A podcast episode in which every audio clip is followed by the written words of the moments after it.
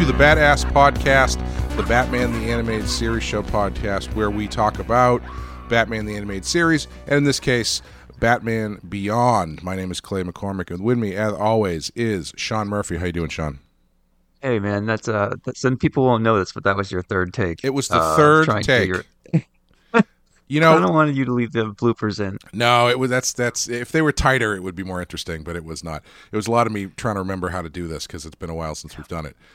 Yeah, why why has it been so long exactly? I mean, we haven't released the first episode yet, so you know, no one will notice that it's been a few months. But Uh, it's mainly yeah, it's mainly because October is basically the busiest month of my year, where I have stuff to do literally every week and every weekend. So uh, Yeah. and you know, it's New York Comic Con is that month, so everybody's all over the place. So I think uh, now that we're moving into holiday season, it should be a lot easier.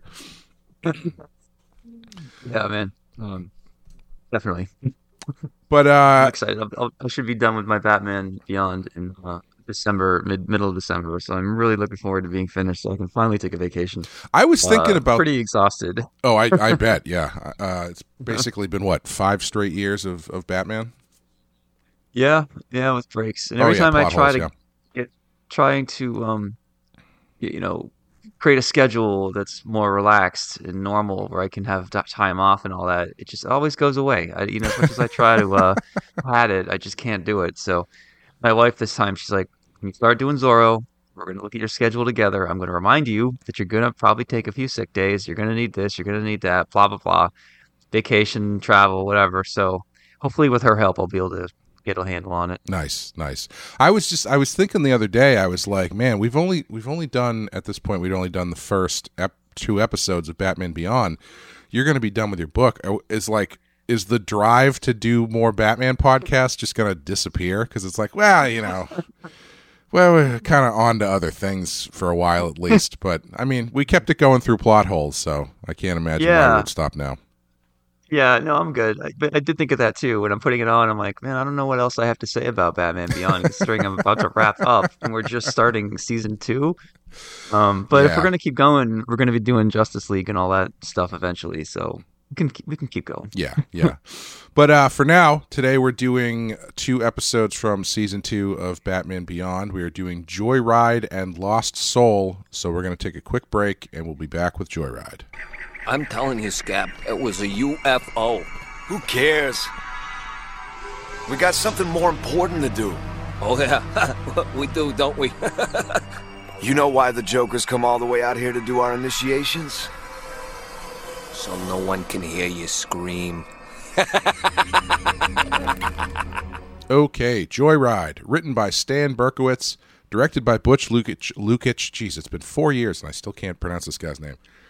Um, and in this one, a grope, grope. Jesus, I'm bad at this. It's been too too long. Groper, A groper Man, of that sounds more interesting. a interesting. groper joker no, a group of jokers steals a prototype military vehicle and go you know and it's not like i haven't been doing this on other shows like yeah, i've you still keep been doing podcasting with other people. yeah it's just you know batman requires a certain uh, language Yeah. that you have to wrap your, fa- With wrap your our face around our relationship, Clay, I allow you to go, you know, philander with other podcasts. So it's not like you've stepped away completely from this.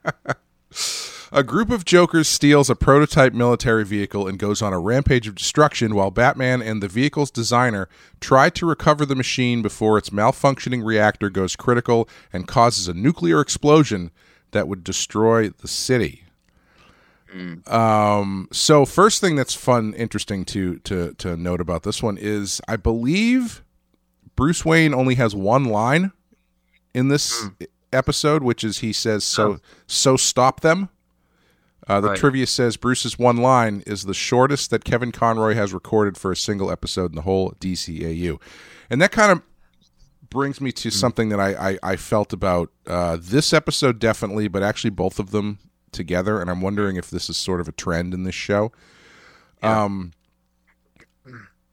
I feel like this show is definitely skewing more towards action. Like there's compared to Batman the Animated Series, the amount of dialogue in this show is like way down. It's a Yeah. lot of just kind of Terry or just act like this whole episode is basically a one big action scene. And like I was, Yeah. I was kind of wondering if we were going to have much to say about it because there's not really a ton of story here, and it's it is all action. Right. Um, Right.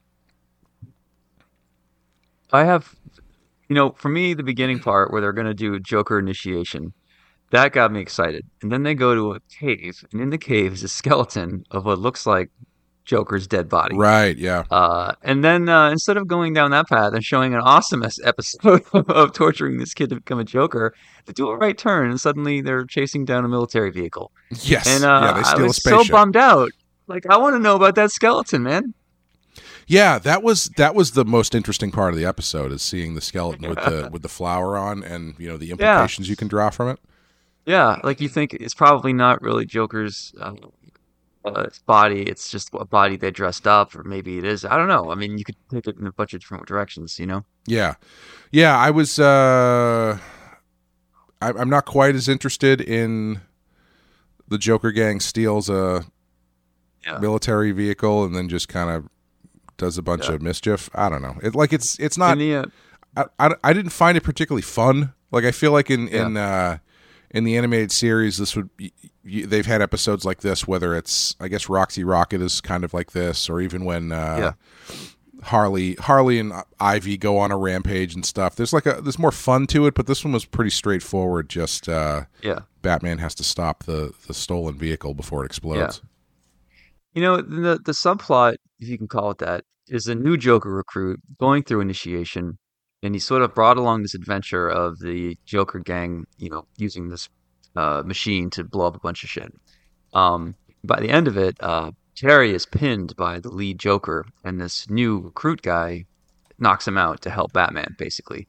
And all right, so you can tell he's disenfranchised with becoming a Joker. I get it. It's super quick, but why not lean more into that? You know, I mean, if you went the route of explaining that awesome Joker skeleton, you could have really made that character something better. You know what I mean? And really uh, had a much better subplot than what we had. But yeah, I think the show, it's it, the suits probably came and they were like, no, just make it, give us as much action as you can. That's what kids like. If you want to throw a subplot in, you got to make it super quick. But we don't want to dwell.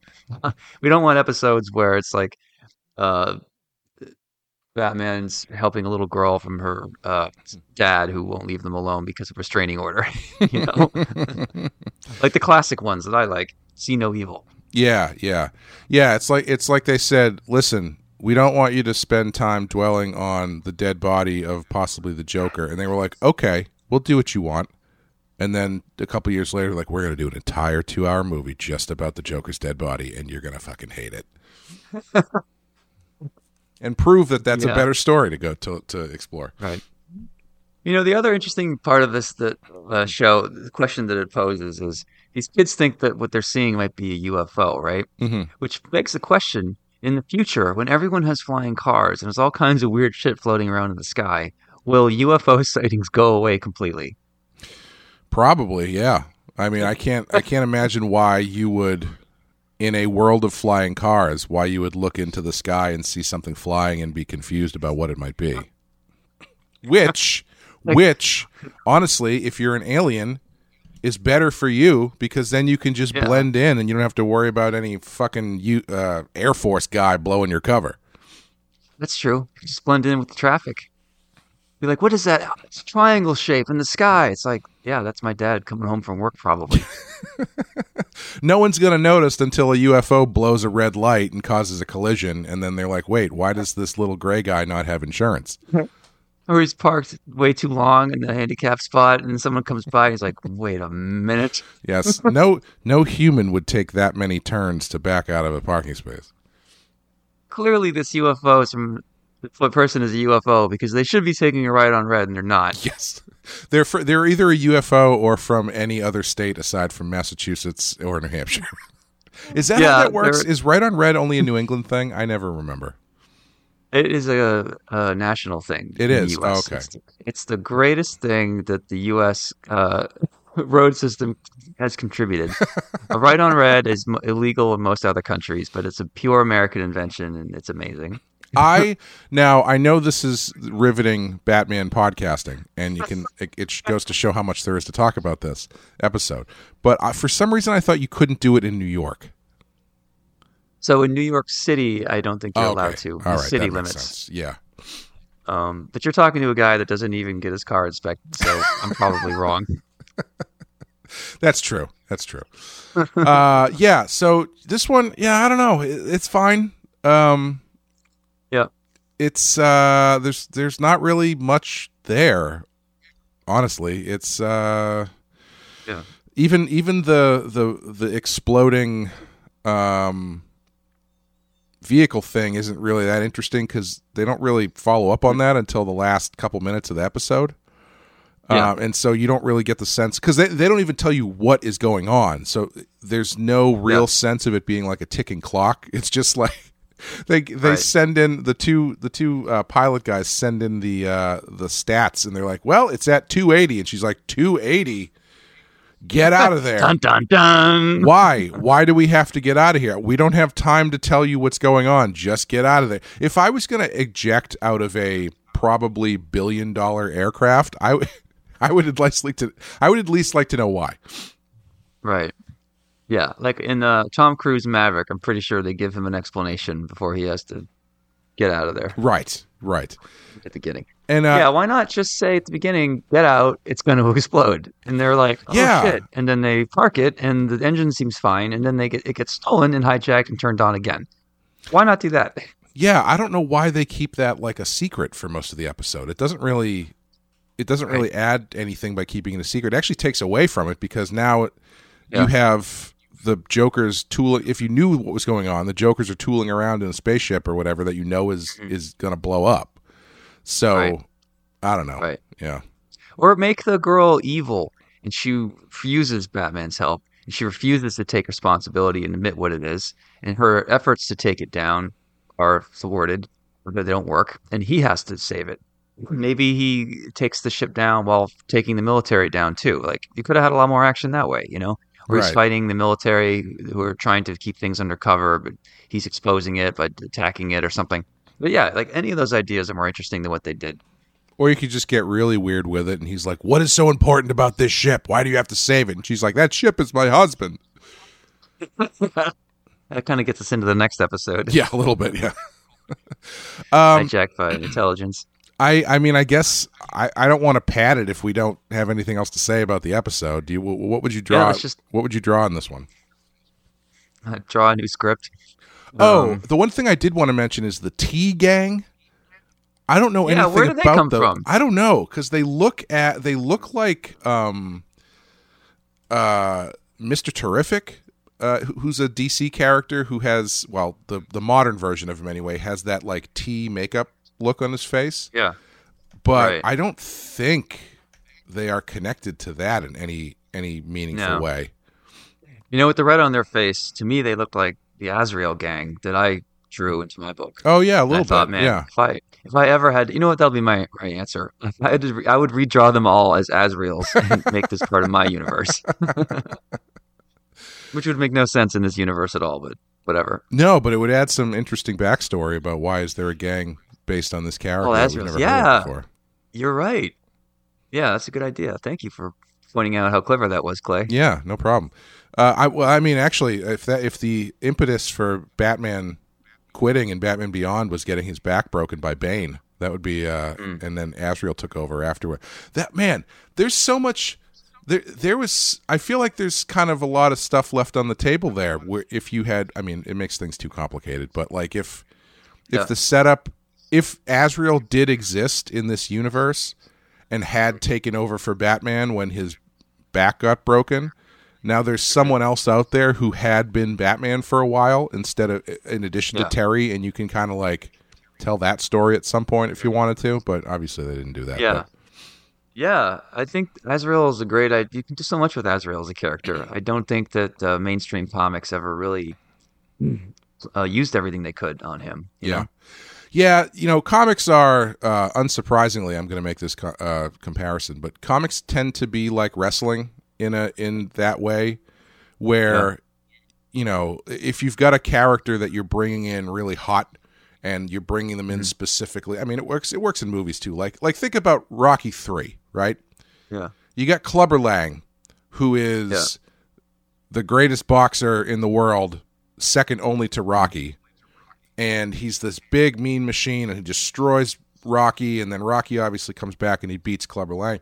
And then in the universe of Rocky, Clubber Lang just disappears. And I think you that you run into that problem when you have these characters who are brought in for a very specific purpose. Like mm-hmm. y- you now have to figure out what to do with them next. And when their whole purpose was, you know, they, they've they've managed to figure out to a certain extent I, what to do with Bane here and there. He's never been super Yeah. consistent, but Bane's whole thing was he's there to break Batman's back, and then once you resolve that story, it's like, well, okay. I mean, Yeah. I guess we Man, can do some other stuff. I want to see Creed now. I want to see Creed where uh, Mr. T Where Creed fights Bane? where Mr. T trains Creed. Yeah, I you know it's one of those things. I was thinking about that when the when the new Creed movie got announced and they were talking about it. I was like, well, I mean, they haven't. They've never touched on what happened to Clubber Lang, but then I'm like, I, is that that's just too contrived at that point? I mean, they've already I know. done Drago. Drago at least thematically makes sense to touch on mm-hmm. because he obviously killed Yeah. Apollo. But like, Yeah. if you're bringing back Clubber Lang just for the hell of it, now you're entering like Star Wars territory. Yeah, but at this point, though, why not? I'd see it. I'd get excited about that. Um, you know, you don't have to do anything really bad. Like, um, you thought Apollo was your father. It's actually Clubber Lang. they both they both banged your mom at the same time that one night. That would be Also- quite. That would be quite a turn. Yes. also, Apollo totally stabbed Rocky in the back because he was uh, having three ways with Clubber Lang. Right. Yes. Maybe, How much this is- isn't a good idea. How much is the license for the Rocky universe? Maybe that should be the next book you do. yeah. Oh, man, it's funny. Um. So, uh, what was your you would you would redesign the teas? Is that what you were saying? I would draw them all as Azraels, just to imply that there was this really cool bunch of episodes that we never saw. Yeah. You know, Yeah. where Azrael was a character, he was a thing, he retired, whatever. Yeah. um. Yeah. I looked them up very Or- briefly. It does not seem like they are really based on anything specific. Right. So I guess you. I'd draw Joker's body in the cave. Oh yeah. I figured that would be yours. Um, I may have said this in the last season. I don't remember, but I just I feel like the Jokers need a redesign. The the gang they're they're all fairly bland looking. I mean, I get you get the point across where they do the clown thing, but they're not super interesting. Yeah. Um so maybe maybe I would do that. Although when I was in uh, New York, uh, I got a commission to do this character, Marshal Law. He's a British character who was drawn by Kevin O'Neill, the guy who did uh, League of Extraordinary Gentlemen. Yeah. And uh, man, he was a tough character to draw, not only because Kevin O'Neill has a very distinctive style, but uh, he's got so much shit on him. Like, he, like his costume is insane. And as I was drawing it, it took me like two hours to draw the damn thing, and I was thinking, how do you do this? Panel to Yeah. panel across 22 pages of comics. He's got so Hmm. much shit all over him. He's got words on him. He's got straps and stuff and like little tiny chains and big chains and badges and shit. and it's like, I don't know. Yeah. I, I understand. I mean, I understand why all of the early superhero costumes are just like spandex because this shit Yeah. takes forever to draw. And I don't know how people. I have a lot of sympathy for people now drawing superhero comics because the the movie designs and stuff have started to creep in and those things can be so complex that you're Yeah. just you're spending your whole day just rendering like pouches and shit or like seams seams and textures that just feel like it takes forever. Yeah. Like to render Iron Man now, you need like a, a degree in uh, engineering or something. Right. Yeah. Um, yeah. or I honestly hate to say it, but if you're gonna go digital, Iron Man makes sense because you could just move the robot around in space and then just you know paste them where you need them and then render. I mean that sucks. Like I don't want to see that kind of Yeah. Iron Man, but he's so complicated now that I can see why people would have the impulse. to honestly, the one that's the thing that stands out to me a lot is actually boots, because I think about like Captain America when they designed Captain America. He's got these big red, weird, floppy like swashbuckler Yeah. boots, right? Uh-huh. Easy to draw for the most part. Kind of interesting to look at, a little bit different. And now, if you're going to Yeah. draw Captain America, you need to draw like military accurate tactical boots with every eyelet Yeah. in the right place and the way that the, the the sole of the boot is split up for the treads and Yeah. stuff needs to be on point. And it's just like that's like a whole day just rendering boots. Yeah. yeah, you need to if you're going to draw in a clean style where everything is rendered carefully and accurately, then you're sort of screwing yourself, you know. Yeah. Whereas if if you're a Jim Mahfood, if you're someone who draws looser, um, maybe even like me, you can get away with like scribbling in what looks like a gun, scribbling in what looks like a pouch. You know, like Right, Mignola's right. style is set up to sort of um, dumb all that stuff down in a good way, so it still reads as like, oh yeah, that's that's Captain America's boot, and it looks good, it looks military accurate. But you know, the whole vision of the book is sort of a little twisted, so it kind of works, you know. Yeah. What I'm saying is I understand why they stopped drawing feet in the 90s because there was so much pouches and shit on everybody and so many guns. By the time you get to the feet, you're like, I don't want to deal with boots. I'm just going to Yeah. put some smoke down there and then Yeah. just call it a day. It's funny. I've been loose uh, when I draw Batman now. I've been drawing his same pouches for so long. I basically just pencil in some squares where pouches might be hmm with a colored pencil, and then I just grab my um, quill and I start inking. So I can tell, like, oh, this is where the seam is. Here's where Right, the tick right. marks are. Here's the, the overlap. Here's the buckle. Here's this. Here's where the knife goes. Like, it's just second nature now. Like, I don't even think about patches. It just comes right out, and I just can go straight to inks on that shit. Yeah. You yeah. know? How how I'll much that's cons- what Rob Liefeld did too. Back, I mean, it, after Oh, you do it so often, you're like, I don't need to draw anatomy. What do the abs look like when they're twisted from this angle? Fuck it, just cover it with pouches. I know how to draw pouches. how much thought do you put into uh, pouch physics? Because anytime that anytime I have something on a Yeah. character like a like a strap or a pouch or something, I tend Yeah. to sometimes get hung up on like, well, okay, this thing's tight to their body, so if they're moving this way, the the strap or the pouch is going to shift like this, but their leg is in the way, so can the pouch really go there? And then I I do that for a while, and then I realize it's a fucking comic book. Just do whatever you want. yeah, it's funny. Um, I drew the Harley Noir costume. It's this Harley Quinn black and white suit that uh, Bruce gave her, and it has this uh, off kilter uh, pouch just Mhm. on one side, and it hangs across her abs diagonally. And it looks good if you're looking at it straight on, and if you're looking at it from the side, you know, like it mostly works from most angles. But if you have her, so J. Scott Campbell did a cover of her, and he had her crouched and her knee was up, so the pouch was bent, and you could tell he was struggling with like, how the Yeah. fuck is this thing supposed to stay on her body? And I admit, like, I don't know what I would have done either, but I mean, in the end, I love the cover, but I look at the pouch and I'm like, yeah, that would just slide right off her ass. It's not a great design. I mean, if it was me, I probably would have changed it for that panel just to fix it, and then hopefully no one would notice. But you know, Scott's trying to you know honor my design, so it, I'm glad he did it. Yeah. But it definitely showed the flaw in what I had what I'd come up with.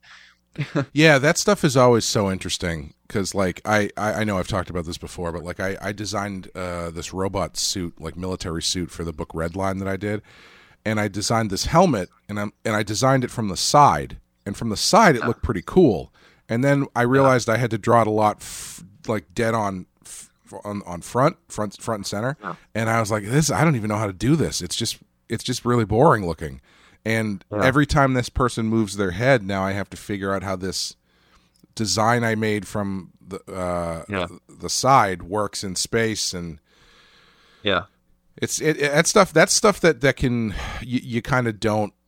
It's not the first thing in, on in your brain when you're designing things. Sometimes like, oh, this looks really cool. It's like, well, what does it look like from a three quarter view? And it's like, oh, I I actually have no idea, and now I understand why they do Yeah. turnarounds for animation.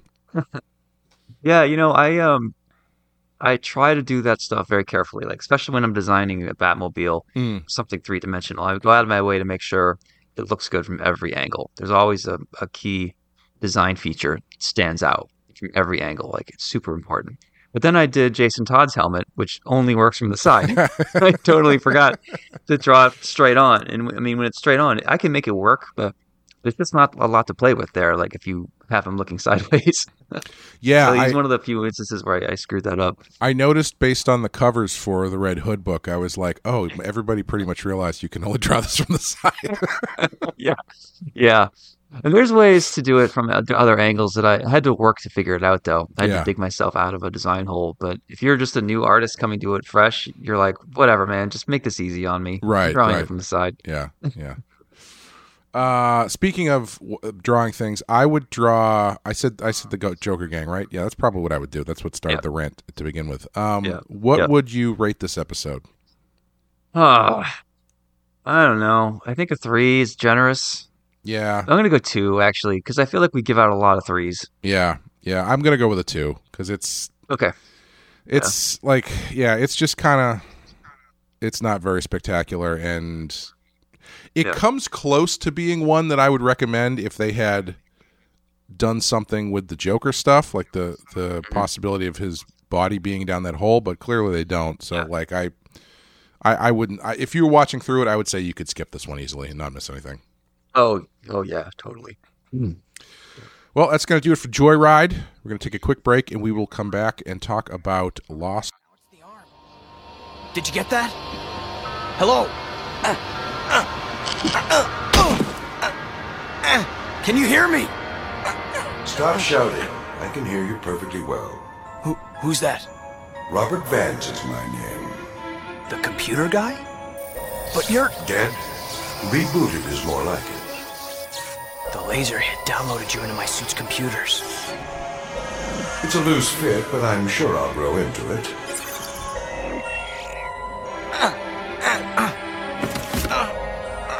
Don't even try to resist. The suit's much stronger than you are. Terry! Terry! You're more trouble than you're worth. You haven't even seen trouble yet. Okay, Lost Soul, written by Stan Berkowitz, and another one directed by Butch Lukic. And in this one, Terry must fight the Batsuit when it is taken over by the virtual soul of dead communications tycoon Robert Vance, a man who has literally become a ghost in the machine. Without the aid of his suit, he must save the man's grandson from becoming a vessel for Vance's virtual brain. I like this one, man. yeah. I was pleasantly surprised how intrigued I was. Yeah, this one was pretty solid. Um, Yeah. Again it's one that that seems to lean into uh action over story but the stuff that's actually going on is is fairly interesting and um you know the thing taking over the bat suit is really fun Yeah. i i feel yeah, like definitely. how do you feel about I, I think there's a missed opportunity to either give let terry wear one of the old bat suits or oh my god, yes. I was like screaming at the TV. Like, Yeah. fucking give him at least give him the old Batmobile. Yeah, or the other thing I was thinking of is if he went over to the the, the case full of suits and like took something from each uniform. so like he Oh, yeah. takes he takes the Batman Yeah. mask and then he takes like I know he doesn't wear a jacket in the in the cartoon, but like if he took Nightwing's jacket and like you know Robin's staff or something, that would have been kind of fun. Yeah. Yeah, that'd be great. Mm-hmm. And storytelling wise too, it's a big moment. But then he would look like this like clown Batman with just mis- patchwork of different colors and suits. Yeah, why not? Yeah. But yeah, I feel like I feel like putting him in in the old bat suit. I, I guess having him take Nightwing's mask is fun, but it's not as fun as if he, you know, had the the whole suit or something. Yeah. It seems like a missed like, opportunity. Bruce like, oh, I'd give you a suit, but they're all filled with bullet holes and blah blah blah. It's like you don't have a fresh one that is uh, slightly smaller. I mean, you got everything else in this cave. yeah, there's yeah, like, I would have absolutely had Terry put on the old Bat costume. I would have had a reason why the flying Batmobile didn't work. You had to use either like one of the old motorcycles or one Mm-hmm. of yeah, something. You know, like you could that stuff would have been so fucking cool. yeah, yeah, Um, I I did like him in the Nightwing mask and Batman's belt. Like I thought that was still a cool look with his hair and his his uh, jacket and stuff. yeah, yeah, Um, like, that's probably the the thing that I would have drawn is just him showing up as Batman slash Nightwing, but that I would have given him the the old Batmobile as well. yeah, yeah, yeah. There was a couple things that I, um, you know, I'm always a big fan of, of of if you have futuristic stuff at the beginning of the story, taking it away and having to use the old stuff. Like that's one of the things. I man, I almost fucking stood up and cheered in in Top Gun because Yeah. like that's it's such a it makes such perfect sense to do that in in Yeah. a story when you've got if the whole point of your story is like oh we've got this this new technology that works great well then obviously in the climax you take away the technology and you use something older Yeah. And so I didn't the, the the best part about it was I didn't even see it coming. Like it's such an after an afterthought like throw in line of like oh yeah. they also have F-14s. So you don't even ex- you, you don't see it coming until it's like oh shit now he has to fight the more advanced future planes in the old F-14. Of course makes perfect sense Yeah, when uh when they showed the F fourteen, I was like, Tom Cruise is getting in that thing. I knew it. But that's that's his Batmobile. You got to get him in that thing. Right. Yeah. Yeah. Um, but I was in this episode specifically. Why? What was the deal with the door, the Batcave door? Because because there was Yeah. a, it was a blackout, so they couldn't use the automated door or something. Yeah. And then they're like, "Well, you're going to have to go out the old-fashioned way." And they just cut to Yeah. a door, and I couldn't figure out what the problem was. Like, can you? Yeah, Do you have to like? Is they, there? they linger on it too. None of the Robins complain. Like they complain, like, okay, so uh, Terry's gonna have to do something really cool and old school. This is gonna be awesome. Like I thought that's when you would see him driving the old Batmobile or the old Bat uh, airplane or whatever. right. Right. But no, it's just a door that he had to unwinch or. Yeah, it's like you, like you- a drawbridge. You're gonna you're gonna need to find the keys for this one, Terry. I don't know. It's it's a it's a weird. There's a couple beats like Uh. That that where I think were supposed to be sort of like jokey technology beats that I didn't think really worked. Right. Yeah. Uh, Terry's stuck in the elevator with his girlfriend, uh, and him knowing about. She's like, manual elevators? You mean you had to push a button? Like, yeah, there's buttons all over the city that we still have to push. like, she should know what buttons are. And I was trying to figure out: is the elevator voice? Is it like the turbo lift? Is it voice activated? Uh, unclear. Because otherwise, I was thinking like, well, if there's no buttons, how do you how does it know what floor to let you off in? I don't know, man. Just they reminded me of the uh, outside elevator from uh, Last Action Hero. Oh yeah, There's a definitely. whole uh, fight yeah. scene. Yeah. Door glass elevators seem fun, but I don't think I'd ever want to be stuck in one. I one time when I was in New York, I went to a bar, one of those like skyscraper bars in in uh, 42nd Street or whatever, Yeah. on top of like a hotel. And in order to But, get yeah. there, you had to do an elevator that was one of those ones that's like right in the middle of the building, and it's a glass elevator, so you can see the whole thing. I've like, been to that time. bar, that restaurant. Yeah, And I know what you're talking about. I don't do well with heights. Holy shit, that elevator freaked the shit out. I could I I almost couldn't deal with it. Like I, I had to like Yeah. zen myself to someplace Yeah. else while that thing was going up. It was it was rough. Yeah, you're in like a glass tube s- sur- in the middle of a building surrounded like by open air and you can look down, you see people way down in the lobby Yeah. turn into ants and it's going super fast. It skips a lot of floors because it has to get to the top. The uh, restaurant at the top used to rotate. I don't think they have it turned on anymore. hmm I forget. Yeah, I don't But, I don't uh, remember it rotating when I was there, but That's where I proposed to my wife actually. oh no kidding. Um, yeah, I uh, she she totally knew what I was gonna do because out of the blue, I'm like, uh, let's go to this really romantic restaurant that I can't afford. well, it's nice to know that you know the uh, the large bearded man freaking out on the elevator didn't ruin the night for you. Yeah, we heard this screaming and something about uh, something about he ran he yelled a whole bunch of wrestling terms I didn't understand. Yeah, and then started com- saying like you know you're defying God's law by being this high in the air.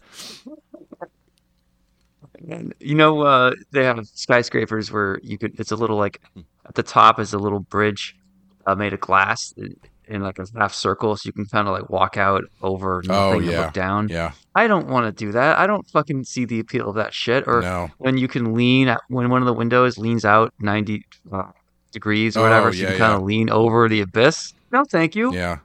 Um, Yeah. so uh, uh, my my girlfriend is a lot more um, adventurous with uh, rides and stuff at amusement parks than I am these days.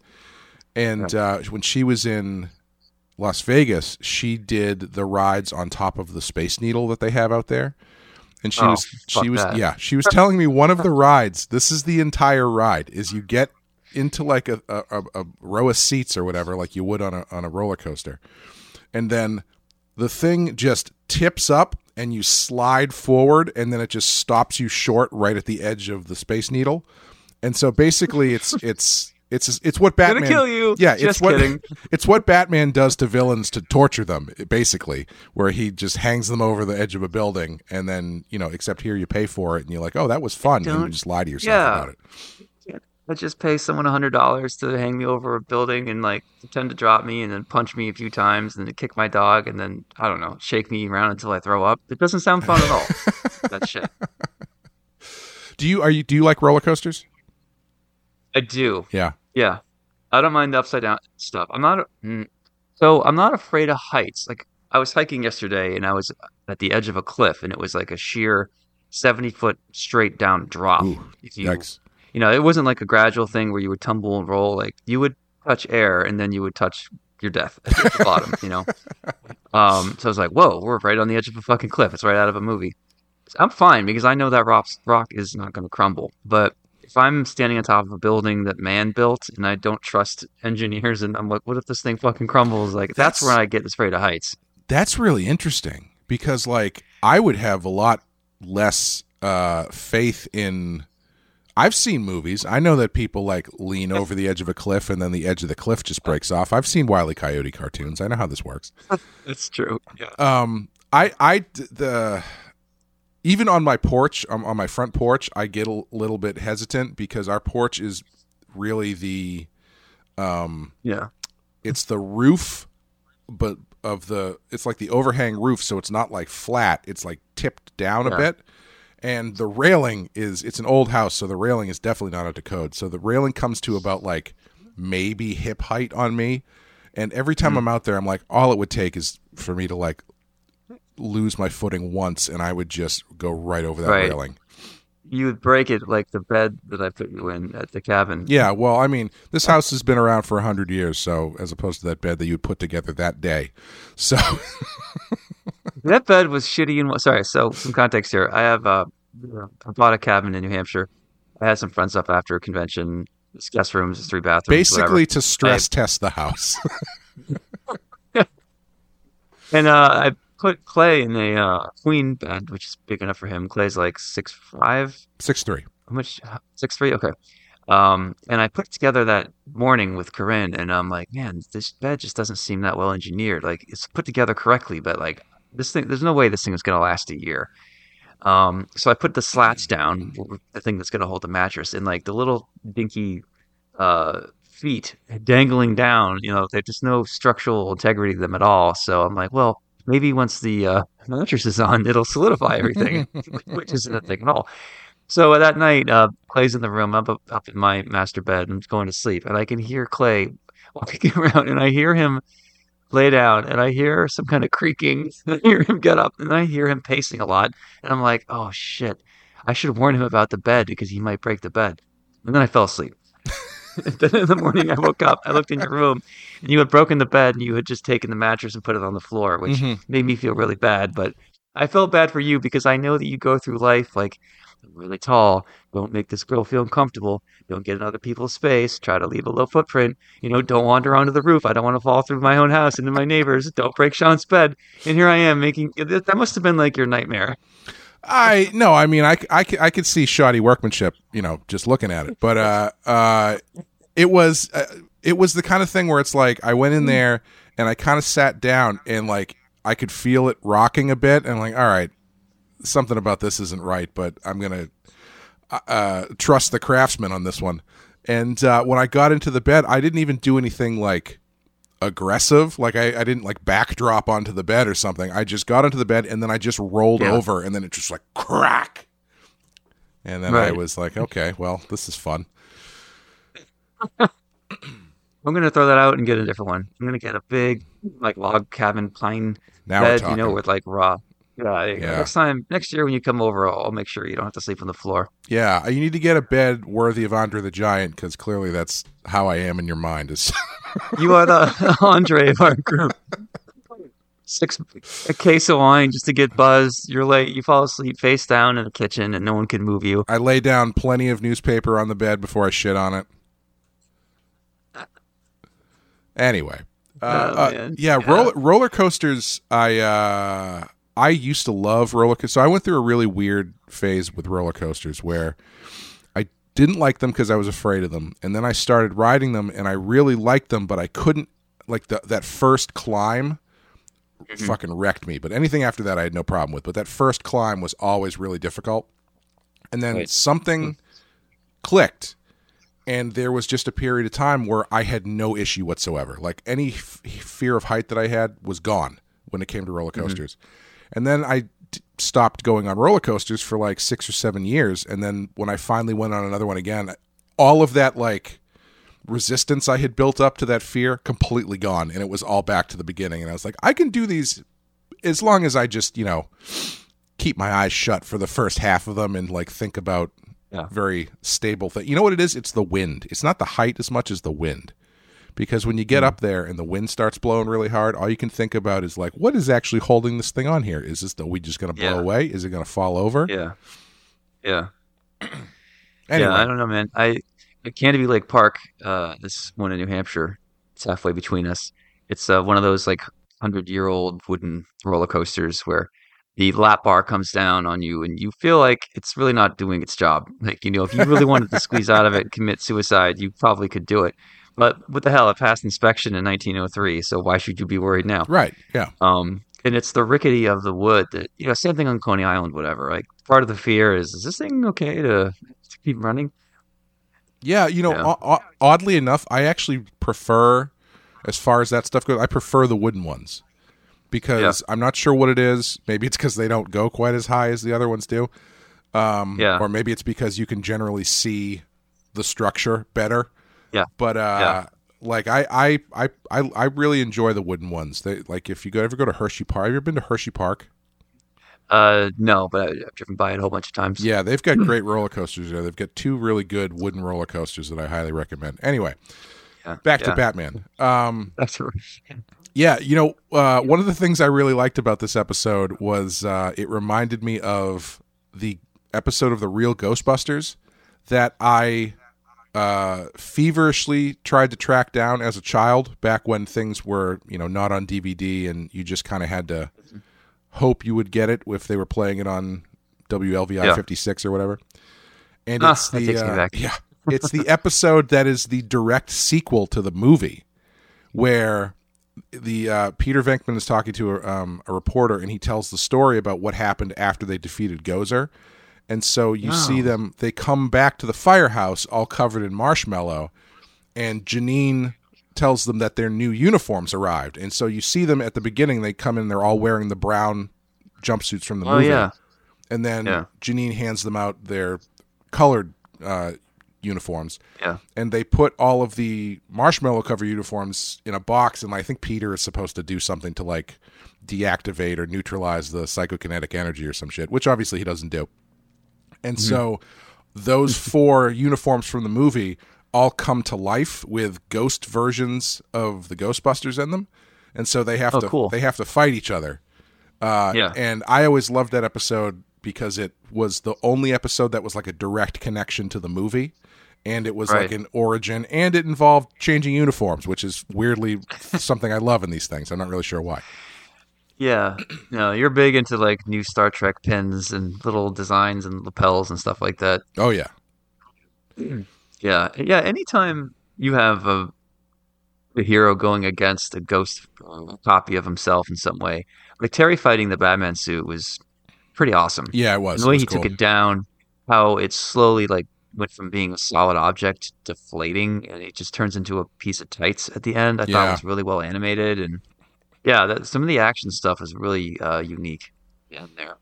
Yeah, I think the Um, the only thing that's that's kind of like keeping this one from being a, an all timer, or at least like a five for me from this Yeah. series, is there's not really a ton of story built into it because you've got this really cool setup where it's this Yeah. this uh, business guy who preserves his mind in an AI and then decides that he's going to live on by uploading his brain into the brain of his grandson, which is pretty cool. Like that's a pretty cool story. Um, Right. But that's kind of it. Like you don't really get any Yeah. sense about what this guy was about, or why he all of a sudden is evil now. Yeah. Um, it's just sort of a a, a very kind of quick Yeah. bullet point kind of thing. I would have made it a two part episode, and I would have the intelligence be Lex Luthor, and I would have it Oh, interesting, yeah. to old school Batman, like when he and Superman teamed up. Uh, like whatever happened to Lex Luthor, I'm not sure, but you know, Lex basically kept his consciousness going. He wants to control everything Bruce Wayne has, and he starts by taking like that kind of story. hmm Um, kind of like a, a little bit about what I'm doing now with Batman Beyond and Derek Powers.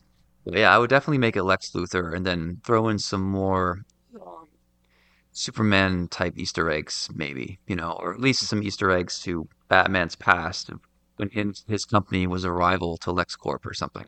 Yeah. I think that would make this a five. yeah. I think they they probably. I'm assuming they probably didn't do that just because they didn't want to burn off Lex Luthor.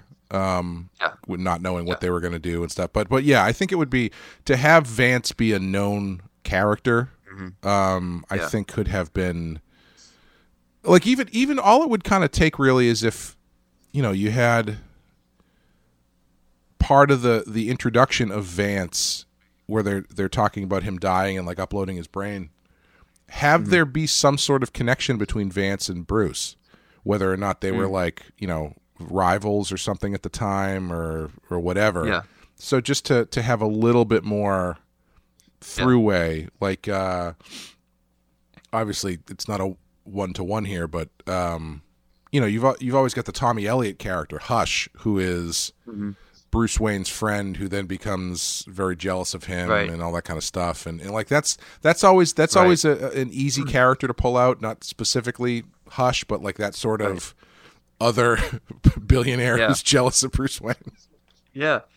Or uh, you could use HARDAC from the original animated series. mm-hmm. Yep. He could take over the suit, and you have the toy maker guy. Uh, uh, awesome. What do we call him? oh shit I don't remember Uh, uh, Edward Rossum or Rossum something. Damn it! I know was the- it Awesome Carl yeah, Awesome Carl, Carl yes yes awesome Carl, who's uh the toy maker guy from Blade Runner. Yeah. That you know, kind of looking actor. Have him be like a really, really old man at this point.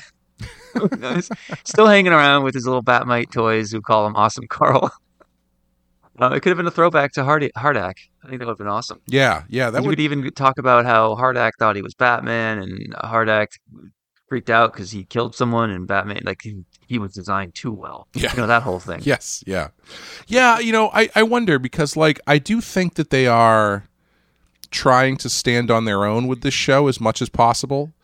Um yeah, and so maybe dipping back into the old Batman stuff is not always not what they want to do because they did it a decent amount in season 1. Um but they still left room for like new stuff, so maybe, you know, maybe they're saving that stuff for for special occasions or or whatever, but no, I think they should have done it more. Yeah. I think that it's always gonna you know, put a character over. It's always gonna. Oh, I think so too. Yeah, I mean it's I think it's it, things are so different now that, you know, if you were to do this show now, I think if you were to dip back so much that it would feel like okay, you're just playing on nostalgia and stuff. But at the time, you know, I as a kid, one of the I think personally one of the reasons that I didn't really like Batman Beyond that much was because it was a lot of stuff that I didn't have any connection to, and so mm-hmm. you know this is a cool story, but would I have as as a, a kid liked this more if it was Lex Luthor or HARDAC or something? Yeah, probably. Yeah. Yeah. I think you can give kids who like this show their own Batman and their own villains and their own city It's special, but also connect it to the old Batman. I think you can do both at the same time. But I agree. I mean, a lot of um, uh, fan service, especially these days, audiences are wise, are hip to it, and when they see it coming, they're like, "Oh, here we go." Yeah. They're just going to play on nostalgia rather than do a good job creating something new. But they did a good job creating something new. Terry is a cool character with an interesting backstory that's Yeah. unique.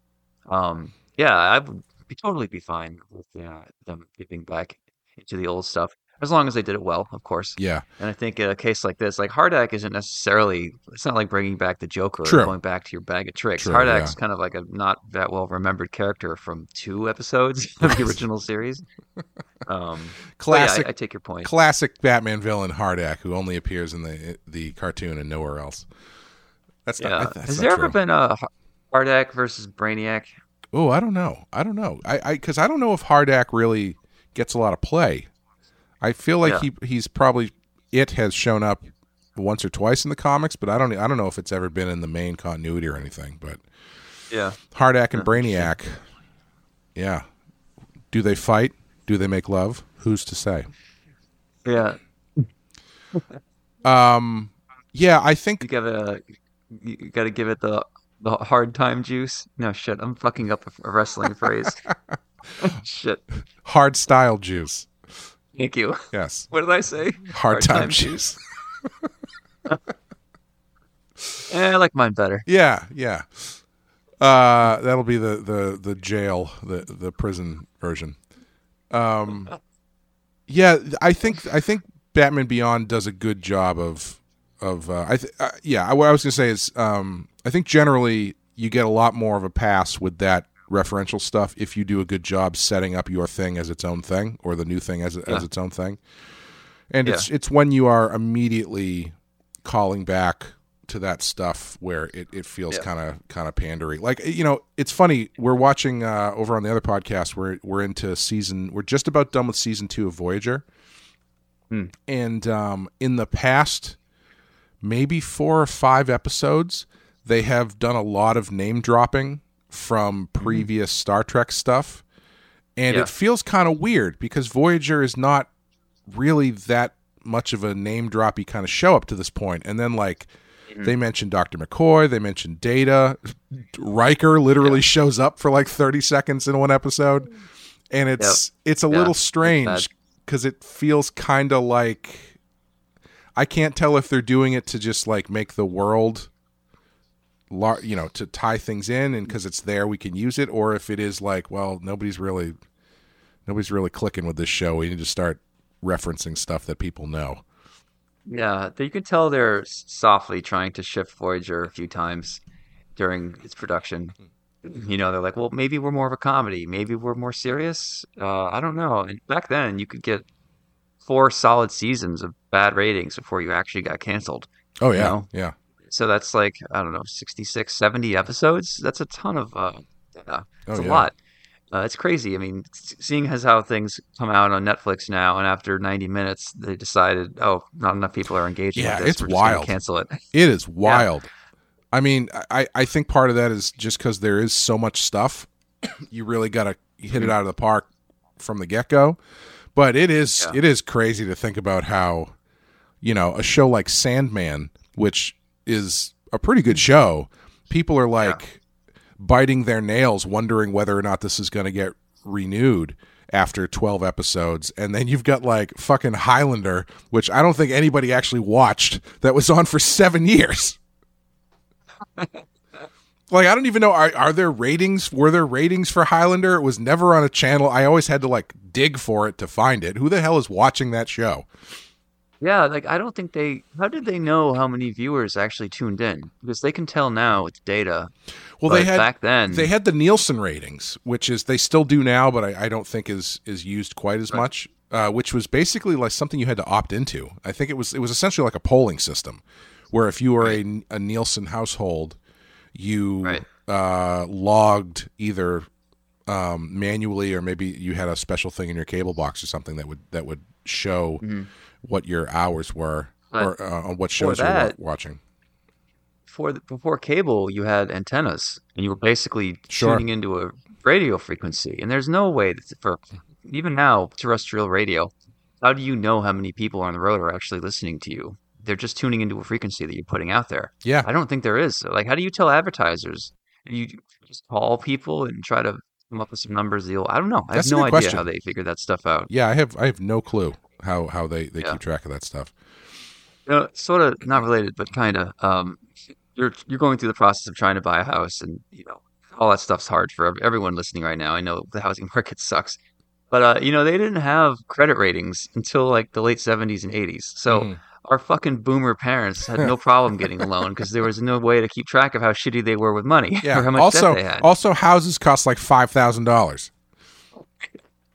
And even though their interest rates were much higher, you could pay off your house much faster. Yeah, you could you could buy a house and also get a four year degree using like one credit Yeah. card. You know what will be the ultimate payback payback for boomers though? I know we uh boomer calling someone a boomer is just an idiot old person who's fumbling around with technology and is too stupid to understand it. It's a pretty good insult when you call someone a boomer, right? Sure. We're going to be calling people boomers long after boomers are even around. Like, That's their legacy. That's true. That From is beyond the probably true. grave, we're Yes.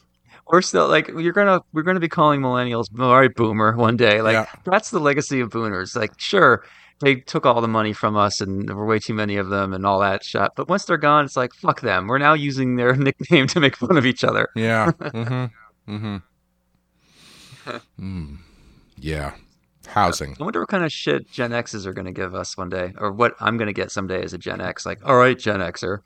It's like, yeah, that doesn't really bother me. Yeah, Gen At X, least I'm not a boomer. Gen X managed to kind of just like keep to themselves for the most part. Uh, Yeah. You know.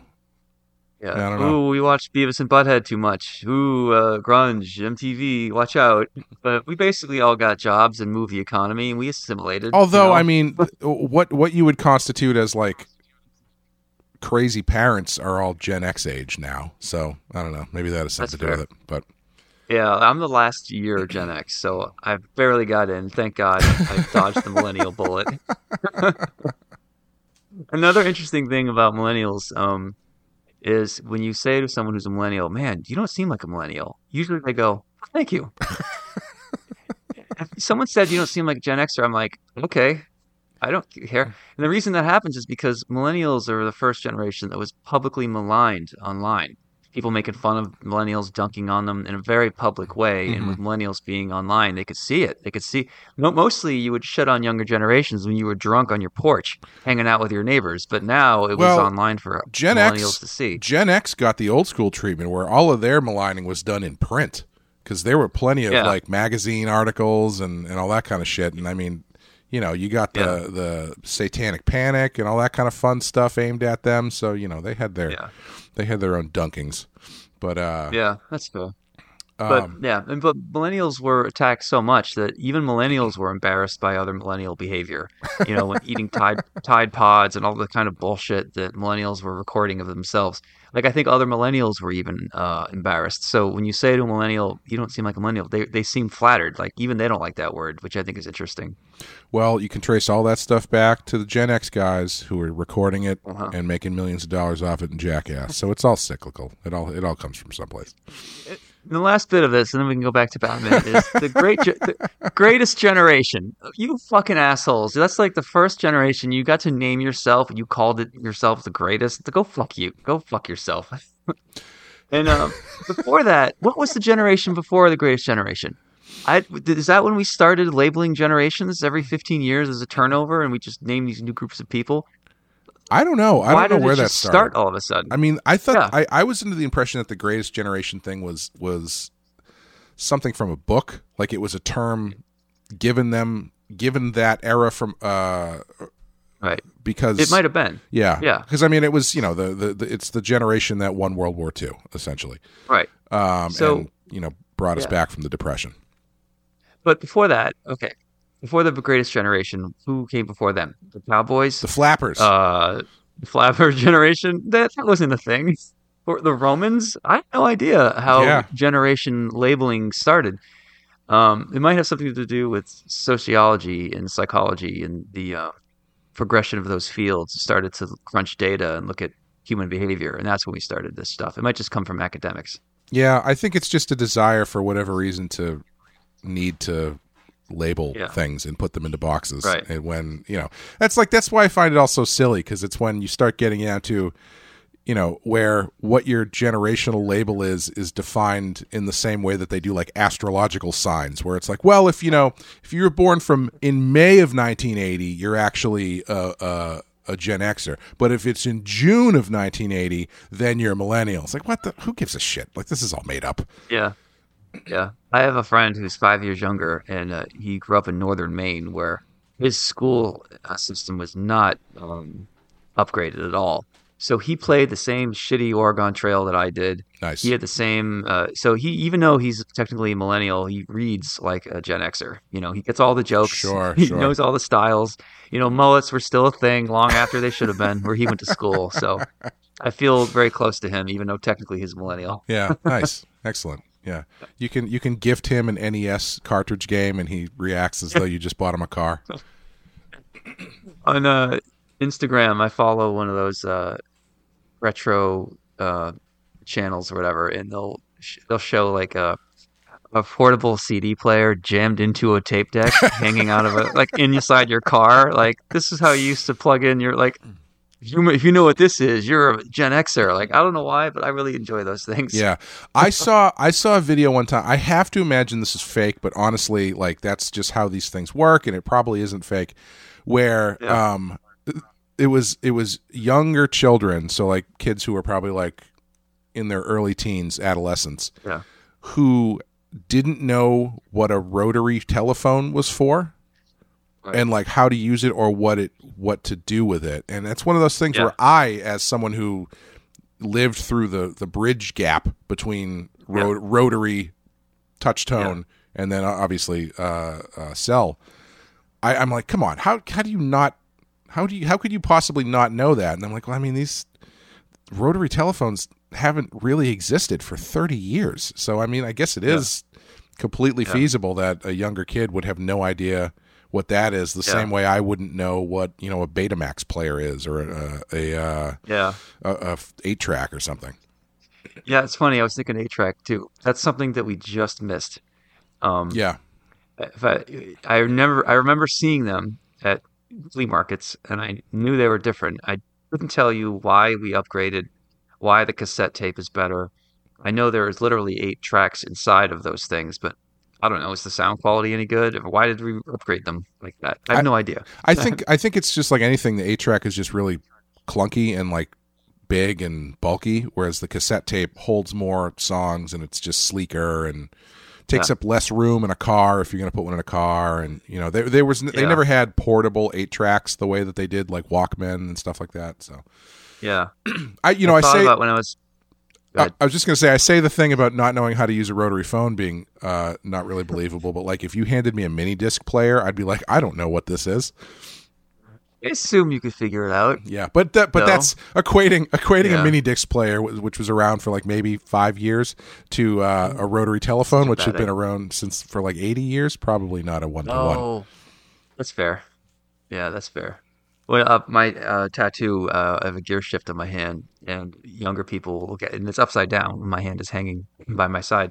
So I'll go into a gas station, and some uh, Gen Z will be working there, and he's like, "Oh, is that Japanese on your hand? It looks like kanji or something." And I'm Yeah. like, "No." I turn it over, and it's like something 50-50, where they're like, "Oh, it's a stick shift." They're like, "Nope, still still don't know what that is, sir. Please move along." I thought you were going to say they look at it and say, "Is that a rotary telephone?" Oh man, yeah, I've never seen a rotary telephone tattoo. That's actually a pretty good tattoo. Yeah, Like where the- would you put it though? I I don't around know. your nipple, belly button, around your cock. That would be a great belly button tattoo if if it was just a rotary telephone dial. Anyway. all right, dude. You're at the beach. You look at your buddy. You're like, that's bold. Yeah, right. yeah, yeah. It's it's more cultural. It, it'd be more culturally relevant to me than whatever that fake tribal thing you have is. So, not you, you. That's a general fictional you. But Um, that's funny, man. What if um, there's a secret society of telephone operators that have that tattoo, and they're all put out of commission now because you don't really need operators anymore. I'd have respect for that. Yeah. Yeah. Like, what kind of conspiracy theory would that fit into? Yeah, that's why. That's why gr- grandma only wears a one piece so they can't see her rotary dial telephone tattoo.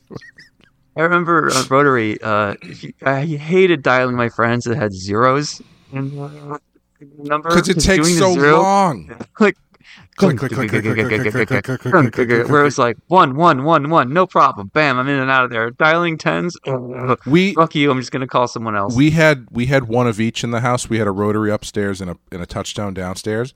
And I definitely yeah. you are. I think you are triggering a memory of me as a child being like, who even uses this? Why would you spend this time? To, the zero takes so long. I could just be I could be pressing the button downstairs and be done with this by now. So that's that's the amount of adversity I faced as a child. It's, it's a lot, man. It's a lot. You know. You, I, I got nothing. yeah. Anyway, moving back to Batman. Um, so uh, this is another episode where, where where Terry straight up just kills somebody at the end of it. If you Uh, if you want to call it murder, because I mean, I, I mean you can get into all sorts of weird ethical science fiction debates over whether or not this AI program is an actual person, and does destroying the program yeah. does that count as killing this person because it was his consciousness that was upgraded uploaded but Yeah. either way it doesn't end with him putting No. putting Vance on a thumb drive and then like throwing him into a a, a, a, a desk drawer somewhere. He just kills this guy. Yeah. Yeah. Yeah, that's a good point. I don't think it's death. I uh, I don't know if I like the 2001 when Hal dies, he reverts back to being a child and he starts singing ABCs and stuff. I don't know if that was something I would have done scene.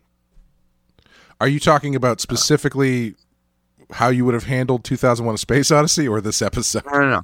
Sorry. When Vance dies, he has the baby's voice. uh, Oh, and I okay. I was going to say that's a hard watch- that's a hard shift. sorry. It's like you know this episode of Batman was okay, but what I would have done is I would have taken another swing at this the script for Barry Lyndon. I just don't think it's where it should, could have been. Sorry, I thought it was clear. Um, because if you didn't know that shutting down a computer would resort the computer back to an earlier state, then Vance turning into a goo goo gaga baby at the end might be confusing to you. Mm-hmm. Mm-hmm. I don't think that works unless you've seen 2001 or know about programming. yeah, that that seems like the kind of thing that they uh, that they probably threw in there because they do it in 2001. It's it's probably just a reference that they threw in for their own shits and giggles. yeah, yeah, but no, I mean, I don't, I hadn't seen 2001 back then, and I was, you know, prime age for this, so I, do, I think that joke went over most people's heads. Yeah. Well, I mean, so that's 90% of Simpsons jokes and I like I learned more about fair. Citizen Kane from the Simpsons than I did from actually watching Citizen Kane. I know. I had a real good impression of who uh, uh President um fuck. Oh whatever. The president they always made fun of. Uh This is killing me right now. Uh he was impeached. Oh, uh Nixon. I am not a crook. Nixon. Thank you. Oh my god, my brain is not working. Yeah, I had a really strong impression of who uh, Nixon was, and I knew he was kind of a shitty person because I watched The Simpsons. Oh yeah. I was yeah. he died before I was born. I really had no idea who he was until I started watching The Simpsons. I felt like, oh, our culture as a society, is, uh, as a whole, has decided Nixon was kind of an idiot. And uh, okay, he's just like the butt of the joke. of any bad president joke, you just get to talk about Nixon now. Yeah. Yeah, my understanding of Gerald Ford was based entirely on like Dan A- Dan Aykroyd's SNL impression. which is a ter- Yeah. which is not not very good.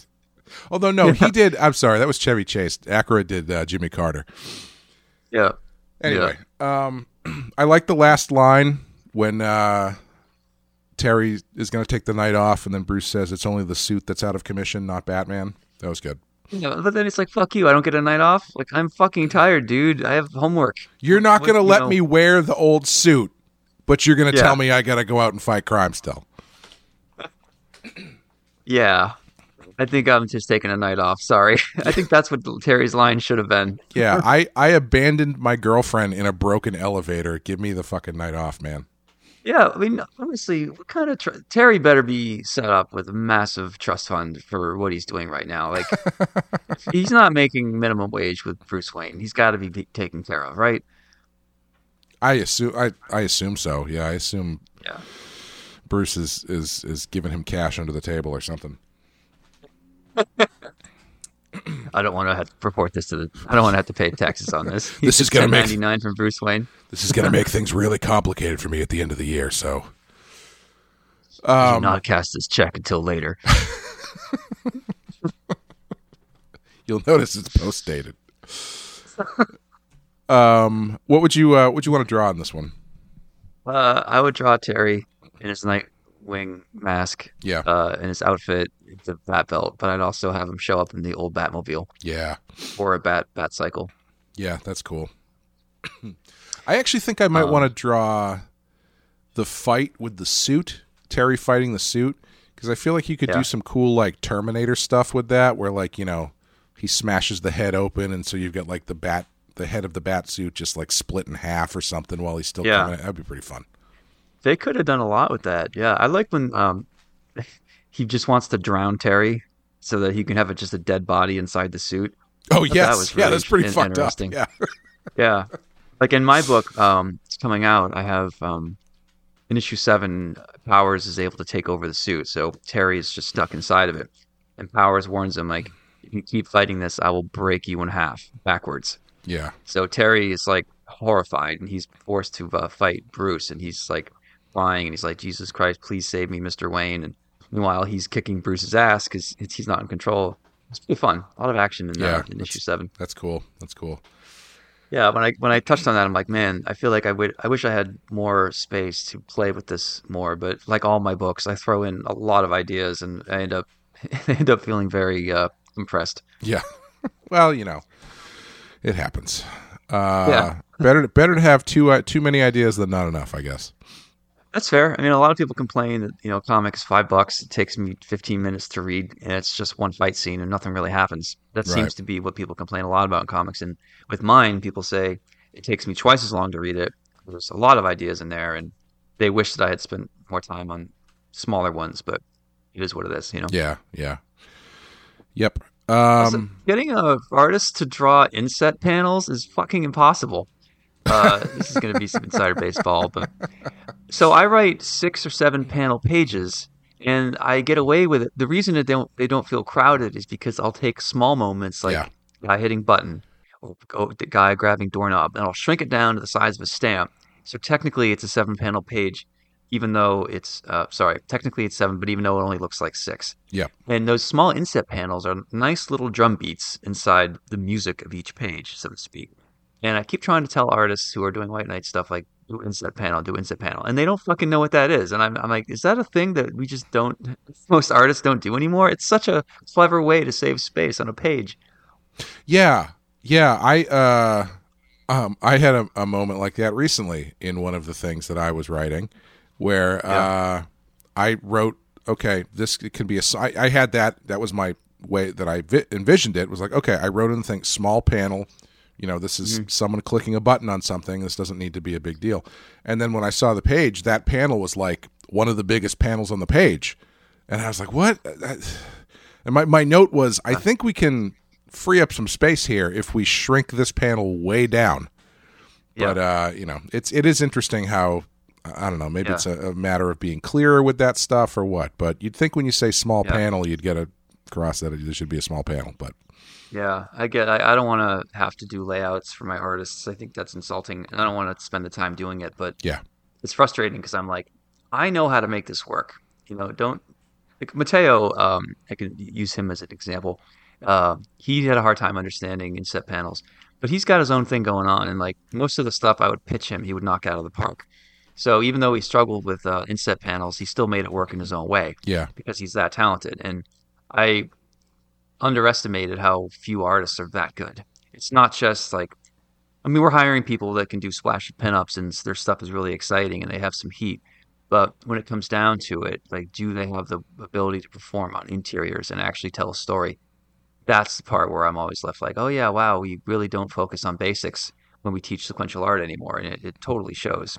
You Yeah. can absolutely see which artists are trying to think cinematically and be crystal clear in their storytelling, and which artists are like, you know, Michael Bay, where it's like shot, upshot, three point perspective, you know, fade, uh, you know, motion blur, blah, blah, blah, like sun coming through the window. Oh, everything is awesome. Everything is awesome. And um, when every panel looks like a pinup, it's like so overwhelming as a reader. You're like, Jesus Christ, just give me clarity. right Like yeah. Mike Mignola's stuff is so nice to look at, not because it's punching you in the face, but because he puts the camera like six feet off the ground. It's like he doesn't do any three point perspective shots because Mike hates drawing that kind of perspective. He'll tell you himself. Right, yeah. he found a way to make boring camera angles exciting because clarity is fun. And when you use so many crazy camera angles in comics uh, and you lose clarity, the reader's not having a good time anymore. You know? Right. Sorry, yeah. that's my rant. No, no. I mean, it's I. That's that's the name of the game, right? I mean, clarity is Yeah. num- number one on the list. Is clarity of what your image is and clarity of the story that you're telling, and you know, moving moving effectively from panel to panel to tell that story. And I mean, you can have all the flash and sizzle that you in the world if you can't be clear with this the the story that you're telling. It's not really worth much. Yeah, my uh, set of covers for Beyond, I basically use the same template for each one to keep some consistency, and I I treat it like a magazine cover, where we're not doing crazy camera angles. It's just head to toe characters perched on some kind of a building or a chimney with things going on in the background. And I even have a, a square behind them so that there's um, a, a- panel within the um, the cover just to give colorists something else to play with. Um, and I'm not really sure it works. Like if I could go back and redo some of those things, I would, but I'm committed to it. So now I keep doing the same thing. Mhm. Um, and I know people would look at it and go, "Oh, that's boring design." Like, right, it is. It's it's just meant to stand out and be clear on the shelf um, amongst all the crap that comes out. And I'm not saying each individual cover is crap, but when you look at a comic book shelf with all these different covers on it, it's like a Skittles explosion. Right. It's just like candy. It's like, oh my god! And your eye gradu- gravitates towards simple blacks or simple uh, colors, like a you know monochromatic palette or whatever. Right. Um, so that's yeah, like I know that my covers can be boring and simple, but that's the point. That's what makes them stand out. It's a relief to look at one of my books compared to everything else out there that's trying to compete with each other. You know? Yeah, I mean it makes sense if you've got a a, a um Hmm. if you got a wall full of books that are the entire color wheel and then there's one book that's just yellow. I mean your eye's going to be drawn to the it's the it's just Exactly. how things work. Exactly. Yeah. Yeah. I- Same with thing uh, at a convention when you have your booth set up. Whatever your banner looks like, make it simple. Make it like a blue square that you can see from a mile away. Right. But whatever you go with, like, oh man, it's so boring. Why don't you do more stuff? Like I'm telling you, a nice white uh, banner behind me is like a relief to look at compared to all the other candy explosions out there. Right, yeah. You know, that makes a lot more sense to me now that you said that you treat them like magazine covers because it explains why all the issues of White Knight have uh, recipe lists on the front and interviews with celebrities. Well, I interview myself at the end of each one. Oh, that's so- true. Yeah. You should start putting that on the cover. Inter- exclusive interview with Sean Murphy at the end of this book. A little inset panel Yeah. with my face. Yeah, there you go. Um, what Oh, would what would you rate this episode? Uh, I'm gonna go four out of five. Yeah, I'm gonna give it a four as well. I, yeah, I think I think it's I think it's worth a four for for the stuff that we've seen in in Batman Beyond. I would say this is a 4 Uh, I do I don't know if this would be a animated series TAS four, but No, uh, but for yeah. Batman Beyond, I think it's a four. I'm I'm really interested to see if my theory about the dialogue is holds any water. Um, whether Yeah. or not they're just like you know let's let's get these guys in here, get them out in an hour, uh, and then spend the rest of the time on on the on the on the visuals.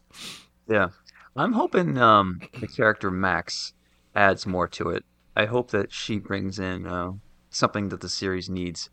Um, you know, having her uh, get involved and in, knowing Terry's secret, and I think she knows Bruce who Bruce Wayne is too. I- I forget how deep she's led. She's brought in on this stuff, but I'm looking forward to that because all that stuff is plot. It's not just action, and um, we're getting tons of action, which is cool, but I kind of miss uh, having more plot. So I'm hoping that Max fixes the the emptiness that uh, I'm feeling with some of these episodes. Yeah, yeah. Yeah, well, we will be looking forward to that when we are back next time with coverage of Hidden Agenda and Bloodsport. Thank you guys for listening to the show. Thank you, Sean, Thank you. and we will see you next time. Let the good times roll!